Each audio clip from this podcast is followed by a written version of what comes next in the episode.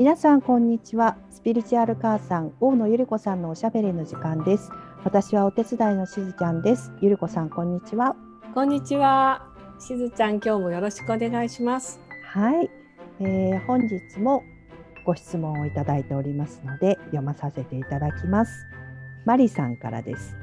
えー、私は小3と年長2人の娘の母親をしています。2人ともゲームや YouTube が大好きで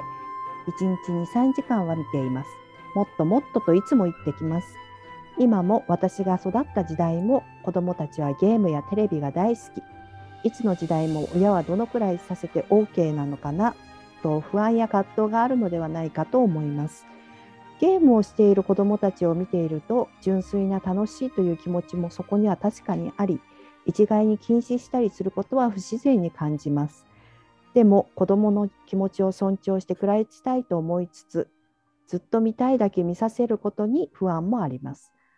親が子どものしていることや気持ちに意見を言うとき気をつけた方がいいことがあればお伺いしたいです。また子どもたちとゲームや YouTube と良い関係を探るヒントがございましたら伺いたいですということです。はい、ありがとうございます。きっとこれでね、悩んでらっしゃる方はいっぱいいらっしゃると思うんですよ。そうですよね。ね、私自身結構ゲームが好きなんです。はい、だからゲームを やりたいっていう子どもたちの気持ちはすごくよくわかるので、うん、そういう意味でね本当に私が子育てをしてきた時代は良かったなと思いましたね。小学校幼稚園ぐらいの時にやっとなんかあのファミコンっていうのがスタートした頃だったので、うんはい、でも今はねもう本当にリアルで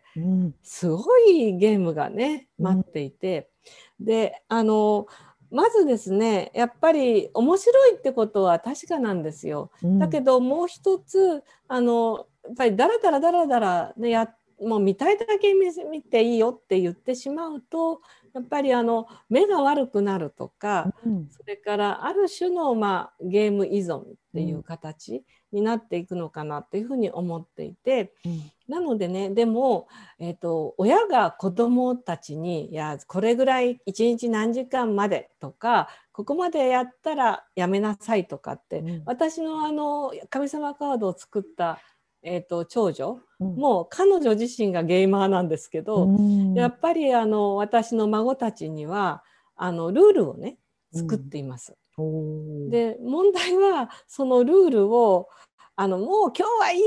かいとこが来てるし、まあ、今日だけねみたいなことは、結構それをやってしまうとズルズルになってしまうっていうところがあるんですよね。でもねあのゲリーさんにねやっぱり聞いたんですよ。はい、でねゲリーさん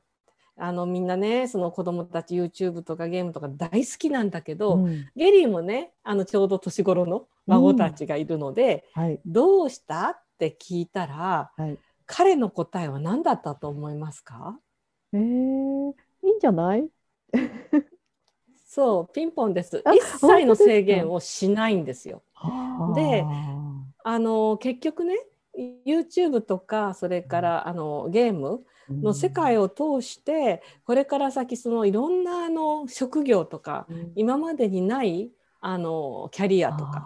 っていうものがあるからだからあの制限はね一切してないっていうふうに言いました。であのそういうもう浴びるほどやりたいだけやって、うん、そうするとその中から例えばその、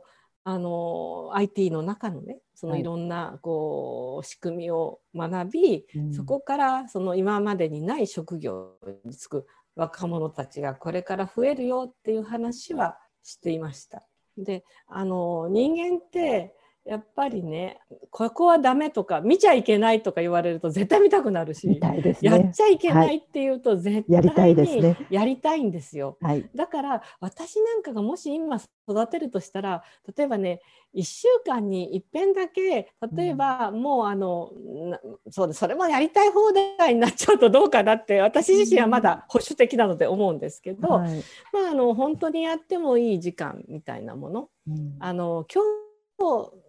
はあの今日の午後だけは1週間で、うん、あの本当にやりたいだけやってもいいよ、みたいな。でもちゃんとそのルールとしてはあのこれだけ離れなさいとか。でなぜそれは離れなきゃいけないかとかをきちっと話し合う。つまり親が一方的にそのルールを決めるんじゃなくて、はい、まあ、子どもたちと一緒にあのそこをねそのガイドラインを決めていくのが一番いいのかなっていうふうに思いました。うん。うん。あね、どうでしょうね。私この間すごいでもああなんか大人になるってこういうことかなって思うことがあるんですけど、うん、あの私小5の甥っ子がいるんですが、その甥っ子と久しぶりに会ったんですね、はい、まあコロナのこともあるし、うん、なかなか会えないんですけど、はい、で2人でちょっとお使いに行って、その時私何も言ってないんですけど、甥っ子が、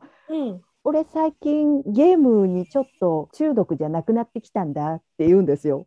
で、あ本当に？ゲームやらないでじゃあ最近何するの、うん、って言ったら虫取りっていうわけですよね。うん、全然もう本当に虫がすっごい苦手な子だったので見向きもしなかったんですけど触れないけど取れるのが楽しくなってきたから、うん、お友達と虫取りをするようになったって言って、うんうん、自己申告してくれるようになって、はい、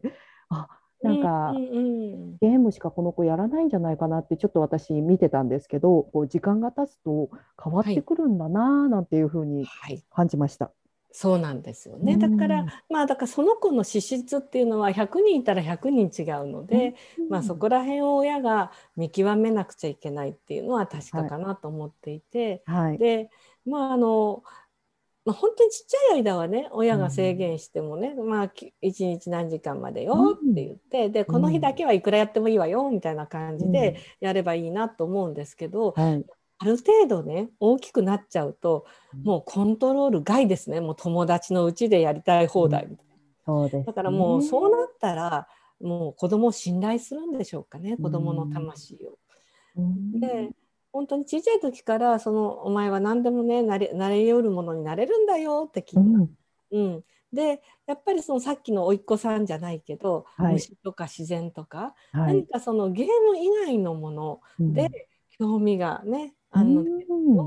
やっぱりいろんな体験をさせてあげるといいのかなと思っています。だからまあ孫なんかも見ていると、あのキャンプですかね。はい。でキャンプに行っちゃうとゲームできないですもんね絶対、YouTube も。そうですね。でやっぱりあのホタルがいたりとかやっぱ面白いわけですよね。はい、だからそんな風に臨機応変に、うん、もうあのやっていけばいいんじゃないかしらと思うんですがねお答えになってるかしらね。ね本当に親御さんにとってはねすごい悩ましいことだと思いますがだから本当その子が、まあ、ゲーム以外にね何かこう、うん、面白いことっていうのもちょっとこう刺激的なねあの体験をこう一緒にやっていくなんていうのもいいですよね。ああいいですね。夏休みですし、なんかちょうどいいかもしれないですね。だけども中学以上の子に絶対やっちゃいけないって言っても多分絶対やるから。そうです本当に。逆効果だと思います。そうです。はい。はい。ありがとうございます。ますね、マリさんも、はい、ご質問ありがとうございました。やっぱりあのリバースサイコロジーって言ってね、はい、もう食べちゃいけないっていうよりもう浴びるほど食べていいよって言ってもうそれでもういいってなるとやめるっていうね、うん、そういう方法もあるからね。はい、すごくはいわかります。あのたこ焼きだけを食べ続けて、はい、あのたこ焼きには飽きたタイプなので、あのそうですか？はいそうなんです。まだ私はスイカは飽きないですね。ねスイカはやっぱ季節ものですから。そうですね。はい。ありがとうございました。じゃあ本日はこの辺りで失礼いたします。はい、失礼いたします。ありがとうございます。